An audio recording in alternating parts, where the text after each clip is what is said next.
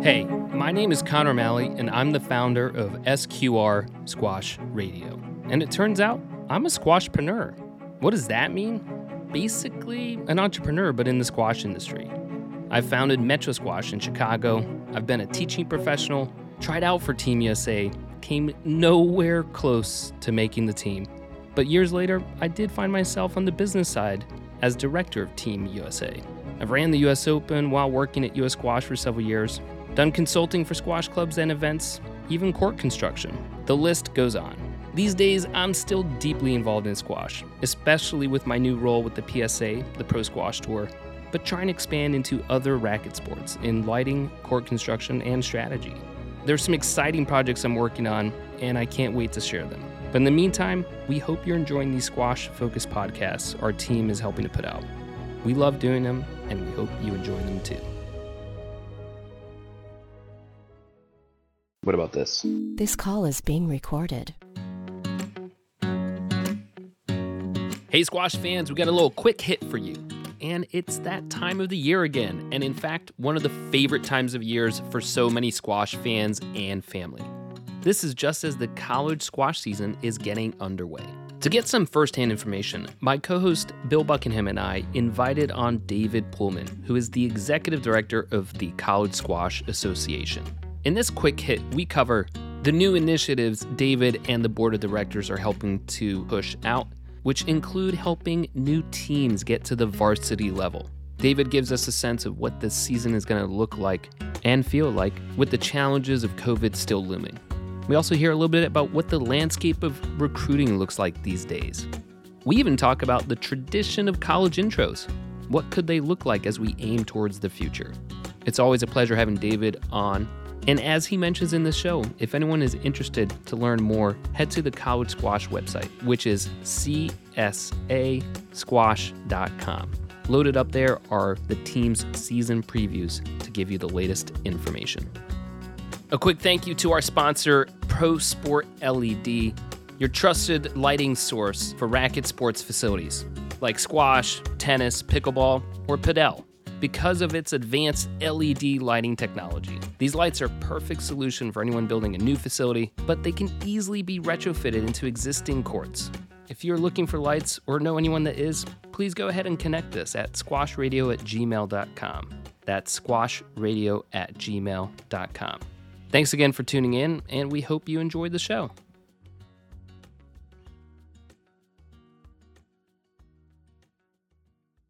Hey, squash fans, welcome back to another episode on Squash Radio. We're excited to have this guest here today, who is David Pullman, the executive director of College Squash, otherwise known as the CSAs. So, welcome to the show, David. Thanks for having me, gentlemen.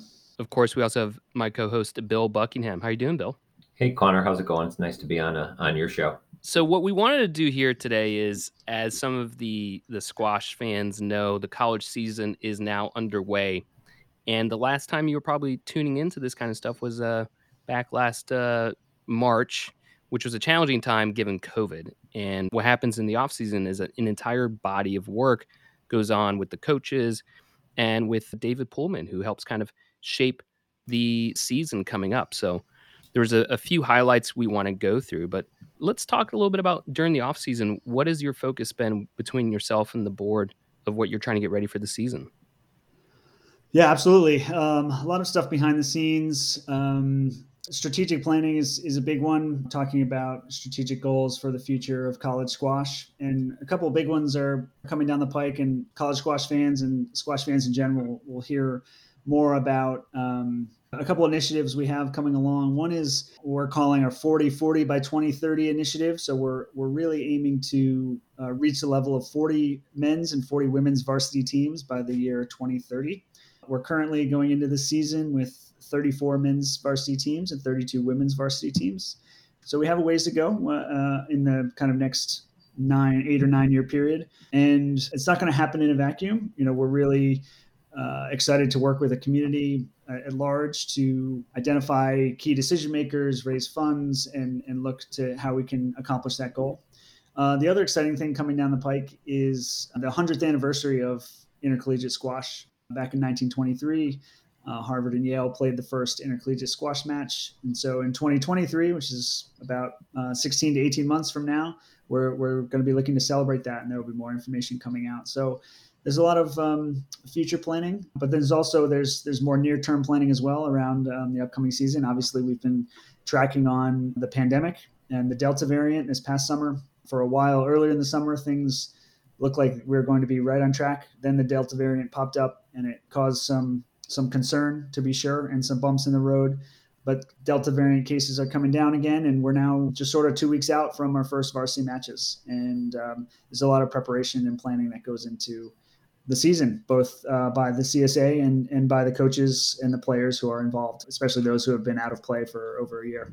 In terms of touching on the goal of where you're trying to go 40 by 40 by 2030, there's been some movement of what programs have a varsity status and what programs lost them. And there's actually been it's been both uh, how do you say it, nerve wracking, but also some really positive steps. So, can you talk about what some of the big movements were during the off season?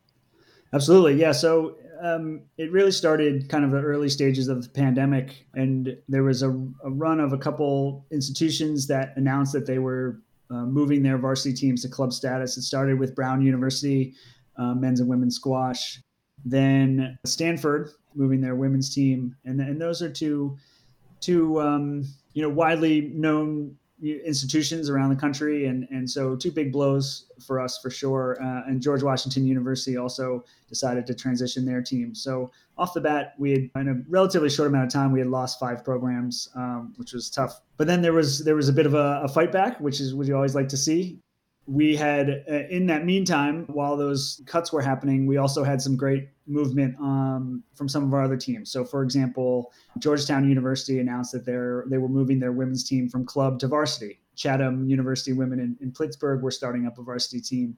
And then denison university in in ohio was also moving their club teams both men and women to varsity. So then there was a fight back with the teams that were cut we were fortunate to help out with Stanford's push, and the women's team was reinstated there. So coming out of the pandemic, uh, we were actually plus one in terms of teams, um, uh, kind of uh, almost net neutral. It wasn't all bad news. We, in fact, are coming into the season with some new teams, and we're really excited about that. We got some challenging news at the beginning of this year. Dickinson College in central Pennsylvania initially announced that they were going to be moving their teams to club status. But again, the fight back occurred largely on uh, Title IX grounds um, and gender equity purposes. And they pretty quickly, actually, in the grand scheme of how these things work, very quickly, the women's team was reinstated to varsity status. And there's still some quite a bit of ongoing push, both uh, on our part and part of the, the parents and the Dickinson community to get the men's program back to varsity status as well. So it's something that's um, that's really caught our attention and really, I think, heightened our focus on what we need to do to solidify our standing on campuses uh, amongst decision makers and how we can build new programs as well. What have you seen as the ingredients for success for taking either a school that has no program or is a club program and going to the varsity status? Like, what would you lay out as a blueprint of what could be successful for those teams converting to varsity status? It's a really tough question, Connor, because we've found that there's no silver bullet answer. Uh, and it's something we've talked about in other areas as well for example, a huge infusion of money still may not move the needle for some campus decision makers. Um, diversity and equity and access is a big part of what the future of, of squash in the United States. It's it's a key part of what we do. During the downtime with the pandemic, we did some research and found that uh, over 40% of our student athletes are people of color, and that's a narrative that I think flies in the face of what a, uh, some preconceived notions around the country. And so, um, adding the equity and access piece is is a big part of it for us and and pointing to that. But that that alone will not necessarily move the needle for a lot of institutions. So the big thing that we found is one is gender equity. Georgetown adding a women's program is indicative of that um, Stanford bringing their women's program back to varsity status is indicative of that. And so, if there are institutions or athletic departments that we can identify that are um, that have a low barrier to entry and, and have some needs on the gender equity front, those are ones that we're we're eager to target. for future conversations but you know having a facility is a big part of it as well having close access whether it's on campus or nearby. Georgetown for example had squash on fire uh, right near campus and had a standing arrangement with them. So that was a huge bonus for their move. So like i said there's no silver bullet answer. It's really tailored and focused on what the needs of the institution are. Gender equity may not move the needle for others. And so we have to find other ways to enter into conversations about what might be meaningful to a certain school as we're looking at prospects to fulfill the our 40 by 40 and 40 by 2030 initiative we're hyper focused on the needs of the institutions and, and seeing uh, where we can meet them with those goals. So david um, talking about this upcoming season obviously with streaming and things such as that that has come a long way but college squash the in-game experience the fans experience fans being in the building a huge part of our sport and specifically at the college level probably the most popular when it comes to uh, fan engagement in, in, our country anyways more popular than psa squash it's you know could be argued. With the delta variant with covid how does that look this season uh, for people to be able to go to arenas and uh, into squash venues and, and, enjoy the matches? So it's a bit of a, um, a moving target um, but i think we're lucky in that a lot of the institutions have had a fall season to experience athletic events on campus both with or without spectators. Uh, we're also lucky in that the, the case rate and the comfort level with the, the number of cases that are around is coming down uh, at, at, this time. Now we're all moving indoors, so that that could, you know, raises some concern that it could go restrictions could go back up. But schools are starting to react, relax a little bit and implementing policies that will allow at least some fans into the buildings. You know the vaccines also have helped in terms of giving people peace of mind giving administrators peace of mind about letting people in the building. So they they may be able to provide access for those who can show proof of vaccination or, or negative tests. So we've put out a, a set of covid uh, related guidelines to our member institutions and our conferences and we're talking with them regularly about what's happening and hopeful that as the winter season progresses, we can continue to kind of open things up and get to the point where by the time the championships come along, we're in areas where we can have uh, you know as many spectators as we as possible. That's that's safe and, and healthy for the student athletes and the coaches. Sure, and, and, not to throw just this use case scenario, and we'll take a school like Yale, and again, I don't know their policies. I don't know any school's policies. So Yale, it doesn't allow fans. Let's just say I don't know if they do or not. Doesn't allow fans. Yet Trinity does. How does that work with a school that will allow fans and a school that won't allow fans with teams traveling between those two schools? It makes no sense really for Yale to go play at Trinity with fans if they're not allowing fans at their school. How is that adjudicated? How are you have you run into that? Um, you don't have to specifically name schools and how are you mm-hmm. dealing with that? We have not run into a specific case of that yet. However, as a you know, varsity matches have not kicked off yet. We'll we'll be running into that in the next few weeks, and we'll see how it goes. You know, we've been talking about it actively for the last couple months to see how we might come across that. Some of the policies are being updated kind of as we speak. I know there was an update to one school's policy just last week that went in a more positive direction as far as fans are concerned. And so, one thing that we've encouraged uh, our coaches to do, and, and their administrators are already doing a great job of this because, again, going with the uh, the fall season already in full swing, they're they're used to communicating with other schools, visiting schools about what their policies are, what their expectations are, and so there's been a lot of community building, I think, across campuses about the best ways to, to have teams on campus, have spectators on campus, and so on.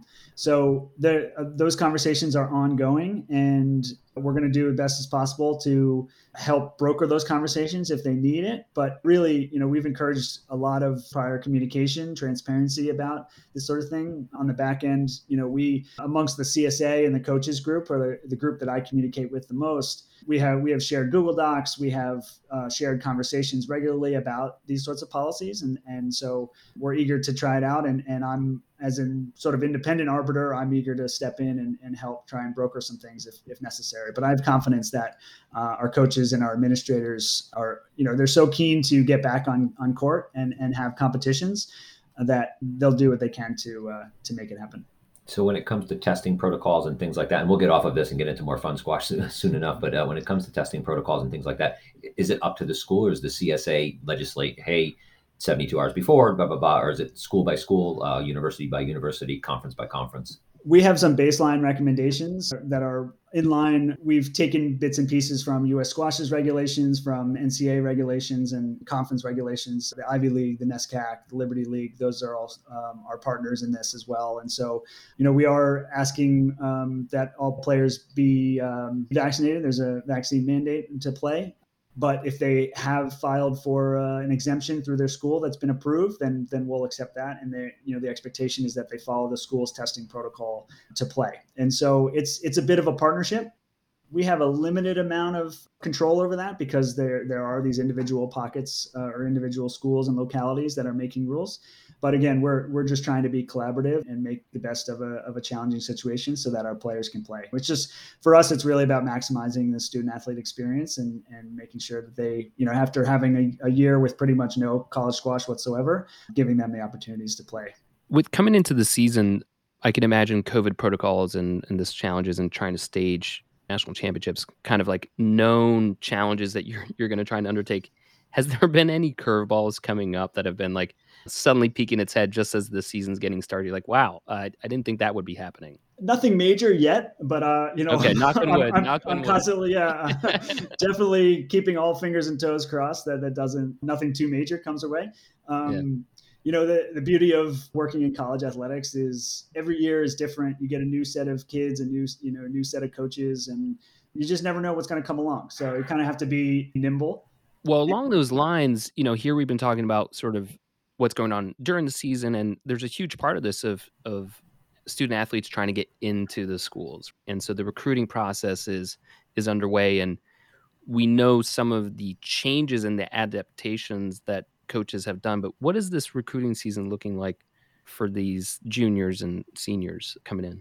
You know, before I get into that, I just the one thing that, and this is related to your question, so I'll hopefully bring it all together. But two birds, one stone. Um, yeah, the biggest I think um, I don't even know. It's not a challenge or an issue. It's just going to be really interesting. Is the players who took who maybe took some time off during the pandemic and have come mm. back and rejoined rosters. Um, mm. This year, we don't really have a great sense of uh, you know top favorites. There are many teams on both the men's and the women's side who can compete for conference and national championships the depth and the the um, the talent level is is going to be incredibly high this year because a lot of top players are, are coming back and schools have lost players but they've also filled in with a lot of eager players who, who have been coming in uh, and been missing the chance to play team squash for a long time and so um, I think there's going to be a lot of movement. You're going to see very close matches and, and a lot of exciting stuff. And I think for me, that's just it's exciting and it's and it'll be an interesting interesting decisions on how to promote that and how to talk about that. And going into the championships, I think it's going to make for a really exciting time. Um,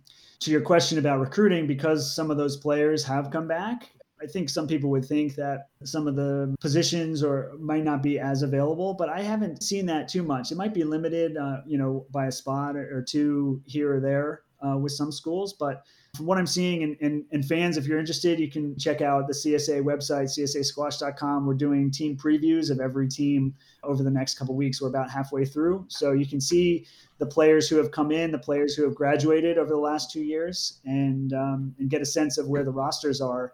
But I think um, this year is going to be a unique year. The last year and this year kind of together are a unique time where rosters are kind of kind of maxed out uh, they're going to be bigger than than we've seen before, and then a lot of players will will graduate and will move on, and uh, and we'll be back to kind of similar roster sizes. And the, so the junior community who's looking to be recruited, um, schools are going to be filling those positions as they have in the past, and so um, there might be some residual effects, but overall, I, I think it's it's as good as it's ever going to be, and it's just more challenging because the level is is keeps getting higher and higher on the international side of things, typically, um, you know, these coaches go out to the British Junior Open, they go to the World Team Championships, and things such as that. Obviously, with those events being canceled, recruiting's been a little bit different, uh, especially on the international. I'm sure domestically also.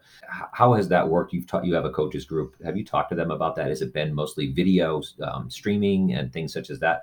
And and that's got to be a little different because to see someone on TV is a little bit different than meeting that player in person. So just talk a little bit about what you've heard from the coaches about how the process has been changed this year. It definitely has been different. It's definitely been a challenge without having the the possibilities to go to travel internationally to see players. I think the you know the U.S. Open championships coming up in December will be a good opportunity for coaches to kind of touch base again.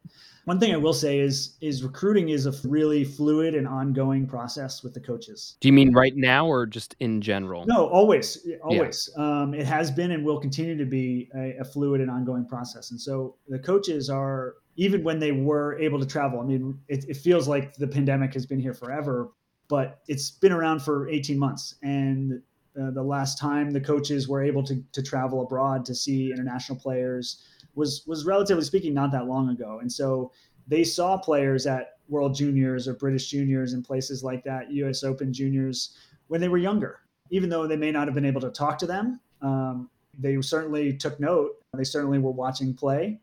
They certainly have been checking results for those who've been able to play during the pandemic. And so while the um, while the process of seeing players in person has changed during the pandemic, they still have. I think the coaches still have confidence that they're they're tracking on on people. They are seeing videos. You know, videos are becoming much more omnipresent and available to players. Coaches want to see competitive matches though, so they don't just want to see a, a highlight clip of your best shots. You know, that's not coaches want to see. So I think I think the part where the coaches are missing the most is uh, recruiting for them is is so much more than just results based or just the, play or the stroke on court. A lot of it is character and fit and, and, and academics and, and kind of the whole package. And so the part that they're missing the most is the ability to interact with um, the players directly, the ability to watch them, how they carry themselves um, off court as well as on court, how they interact with their parents or their coaches or the referees, things like that those are the parts that I think the differentiators maybe a little bit that they might be missing. But overall, it's it's I think that fluid process and the fact that they've they've been able to see these players from the time that they were you know much younger and, and observe them playing at that point they can kind of see the the seeds of where these players can grow into and they're, they're using that to their advantage as well along the lines of recruiting because this is basically the coaches trying to find these players that will fill their roster i think we have to take a, a quick time out to like acknowledge there's been so many changes to the coaches in CSAs in the past couple months. It's a kind of changing in the guard, and there are certainly positions available, and there's been a lot of changeover. So, I mean, without going into any sort of detail, how does that impact the fabric of college squash right now? Um, yeah, I mean, that changing of the guard is probably a good, a pretty apt description. There have been some long tenured coaches that have now moved on, and some younger coaches, uh, former assistants, and former players have come in and taken their place. And so it adds a nice balance and, a, and, a, and a, it helps me because it's a fresh set of eyes, it's a fresh set of opinions to make sure that we're doing the right thing by the kids, by the by the coaches. And so I think it's only works to help, you know help us because they have these experiences interacting with the new generation of kids. In some cases, they've come up with them, they've played with them, they've they've coached them in in other areas. So I think it's really great. Major shout outs to folks like Dave Talbott who have retired and and sort of the the forebears and a lot a lot of them are still coaching with us and are great mentors for me for our young coaching staff you know don't I don't I don't like to try and list because inevitably I'll leave people out. But you know, we have a really really strong mix right now of coaches who have been doing this for a really long time and are great mentors to all of us, and um, and young up and coming folks who are really eager, who are working their tails off to raise the profile of their programs and are being given new opportunities, which is really exciting. So, David, I know you can't say this on a podcast, but blink twice when you show me how excited you are in 10 years from when all those old school coaches are actually gone and you have this new crop of coaches that, uh, that are, have been brought up under the Pullman regime. I have to say, I have to say, um, you know, the institutional memory and the history of having some of these coaches around is really critical for because I'm, you know, I'm on the younger side uh, for sure and I don't have the full scope of everything. And so when some of them reach out to me and say, oh, I don't know if you want to do that. We tried that before. It doesn't work so well. You know, that's a good reminder for me. And so, it, you know, it's like I said, it's a, it's a really good balance. I, I just am grateful. They've supported me incredibly well, top to bottom and um, I think they're really keen to have an independent arbiter to to help drive things so they can focus on recruiting and coaching. And it's not necessarily me, but but having someone in this in this role has been really critical and helpful for them to refocus their energies on what they really want to do and what they've gotten into. So you know, I'm grateful for their support um, and hoping for for more great things. Sure. In squash, um, just on the uh, forefront of gender equity, seeing two women now being head men's and women's coaches in the Ivy League. I believe they're the first to coach both men's and women's teams in the Ivy League. Uh, Lin Leong at Yale and uh, Joanne uh, Schickerling at uh, at Columbia. What a great thing for the game! What a great thing for for women's sports. Uh, it's monumental. Uh, I'm I'm so excited for both Lin and, and Joanne. They're they're two uh, really accomplished and, and prepared uh, individuals who I, I, think are really going to crush it in, in their new roles. And I hope it inspires other other women in squash to to get involved in coaching. They're doing a great job. And, and they're coming on the heels of other great women who have gotten into coaching and, and led both men's and women's teams. We have others as well, you know, Shona Kerr at, at Wesleyan, Wendy Lawrence, Carol Weymuller. You know, the list goes, the list does go go pretty far back, but to have two, as you said, Bill, uh, two in the Ivy League right now is is amazing. And and we want more of those women to uh, to see coaching as a, a, great avenue forward because you know junior players, uh, much like uh, I think a lot of in, sport in general, they like to see uh, someone like themselves, you know, as a leader and someone who's doing great things for the sport. And so, the more uh, women's coaches that we can grow, and hopefully on the backs of success like Lin and Joanne are having,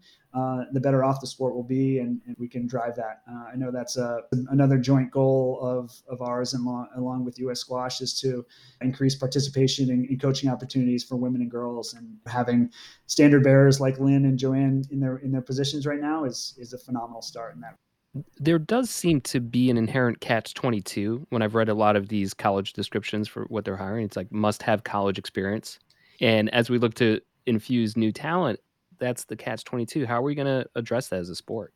Yeah i mean i think uh, part of it is targeting some folks uh, you know early on in their career both their college career and if they're coming out of psa giving them opportunities. And it's also a, a bigger challenge. The more and more opportunities aren't going to come if athletic departments don't get on board. So this flies us really up to the high level of where do we want to see squash stationed on campuses and, and helping campus decision makers understand the value that squash can bring to their athletics department portfolio and of teams and it points to uh, you know another topic that i know a lot of people are curious about and that's ncaa uh, sponsorship or, or, recognition and that's something that we're looking at closely the ncaa has been on a bit of a moratorium with their emerging sports program the last couple years during the pandemic and they they have several challenges that they're working through as an organization themselves so we're tracking on that stuff very closely and eager to jump at the chance if it's the right move for CSA. But having that sort of recognition, whether it's the NCAA or the Olympic sports movement, the USOPC and the NCA are partnering right now on a think tank to try and um, try and solidify the sustainability of Olympic sports. And if squash can get involved in that movement, I think that would be a big help. And if more women see it as a as a destination. Uh, and a cool thing to get into uh, as a as a real viable option post college I think we'll build up more more equity on campuses as well the big programs, the varsity programs, get a lot of the press and get a lot of the attention. But I, I noticed this year there's a, there seems to be a renewed focus uh, on club squash. So the, the programs, and I noticed that the CSA is hosting the club national championships separately from the men's and women's championship. The weekends, those teams tended to get a little bit lost at those big weekends. It was fun for them to see the high quality of play and maybe aspire to that. But you're also playing at the satellite venues until the very end. So this time they do get to play on the big stage from the beginning. So talk about the thought process behind bringing the club squash championships in, in as a solo entity. We are really excited about the club team squash championships. Um, it's a new event. It's something we, we were planning on launching last year, but of course, none of our championships were able to take place. So this will be our first year. And you you hit the nail on the head. We we really want to provide a platform for these players, these up and coming players who are picking up uh, the game a bit later or played in junior squash but chose to go to a school that didn't have a varsity program. When we had the team championships all together, we had upwards of 60, 65 teams in, in one one area and it was becoming unwieldy and it was becoming unfair for, for these student athletes that were working so hard throughout the season to play only to be shuttled to a different venue or, or, not really close to the action. And so, what we're doing this year is is creating a whole new event for them. We're really uh, happy to to feature them with. Um, with photography, social media coverage, and everything that goes along with being at a championship event. So we can crown the best club team in the United States on both the men's and the women's side. This year it's going to be at the Specter Center. So we put them in the prime, newest top facility in the United States to host their event. And, and so we think there's some real value there. And, and what it also does on the varsity side is it shows that being a varsity program is, is a different experience the schools are making an investment to have varsity programs. And so that's one championship to be a part of. And then if you're going to be a, a club team and, and, run it that way, then there's a different set of expectations. There's a different set of qualifying standards, and and you're still going to be celebrated. And and hopefully it's people can see that well you know they can aspire either to the varsity side or if they know for whatever reasons and there there certainly are plenty that varsity program on their campus is not in the cards they can work to build up their club team and build up their program to aspire to be you know one of the best club teams in the country. And and that's something we've seen in other sports. Uh, i'm a big sports fan in general myself and you see club team championships on espn you know ultimate frisbee hockey things like that where for for some players that's the that's the epitome that's the goal you know where they're looking to the pinnacle where they're looking to strive for. And and i think we have the ability to create something similar. We could stop recording and then i could ask david the question the true question uh, about the the coaches in who still think that college squash could be played in sweater vest and with hardball and wooden rackets. So let's talk about those coaches that we won't record this. Yeah, yeah. let me uh well i'll close it out. No just kidding just kidding. So in college sports and pro sports specifically the lineups to get introduced at college squash is is, is a big deal. Um, in pro in pro basketball and college basketball, people have made that a thing. Like it's a scene at the game, it's a fan experience. College squash has been a little staid in that, where it's still the coach, it's still a little bit more for the parents and not really for the fans themselves. Is there any thought to you know kind of compelling uh, schools to make that something that's a little bit more fan friendly and generates a little bit more excitement? It's been to me, it's always one of the like a big miss on the college squash side. That, you know, there's not like shutting off the lights and a spotlight on when you know they introduce yeah. the starting lineups. It could make things a lot more fun. Has there ever been talk about that, or is it there's still like, hey, this is squash? Um, I'm glad it's a good question. I'm glad you brought it up. The pandemic has actually given us an opportunity to revisit that, and the the intros are are one part of the process. You asked earlier about what decisions the schools make versus what the CSA makes. And one area where we have control and we can kind of um, dictate a little bit is things like the team intros, things that impact the logistics of a match day. And we have told coaches uh, because of social distancing and the pandemic that we expect them not to do the old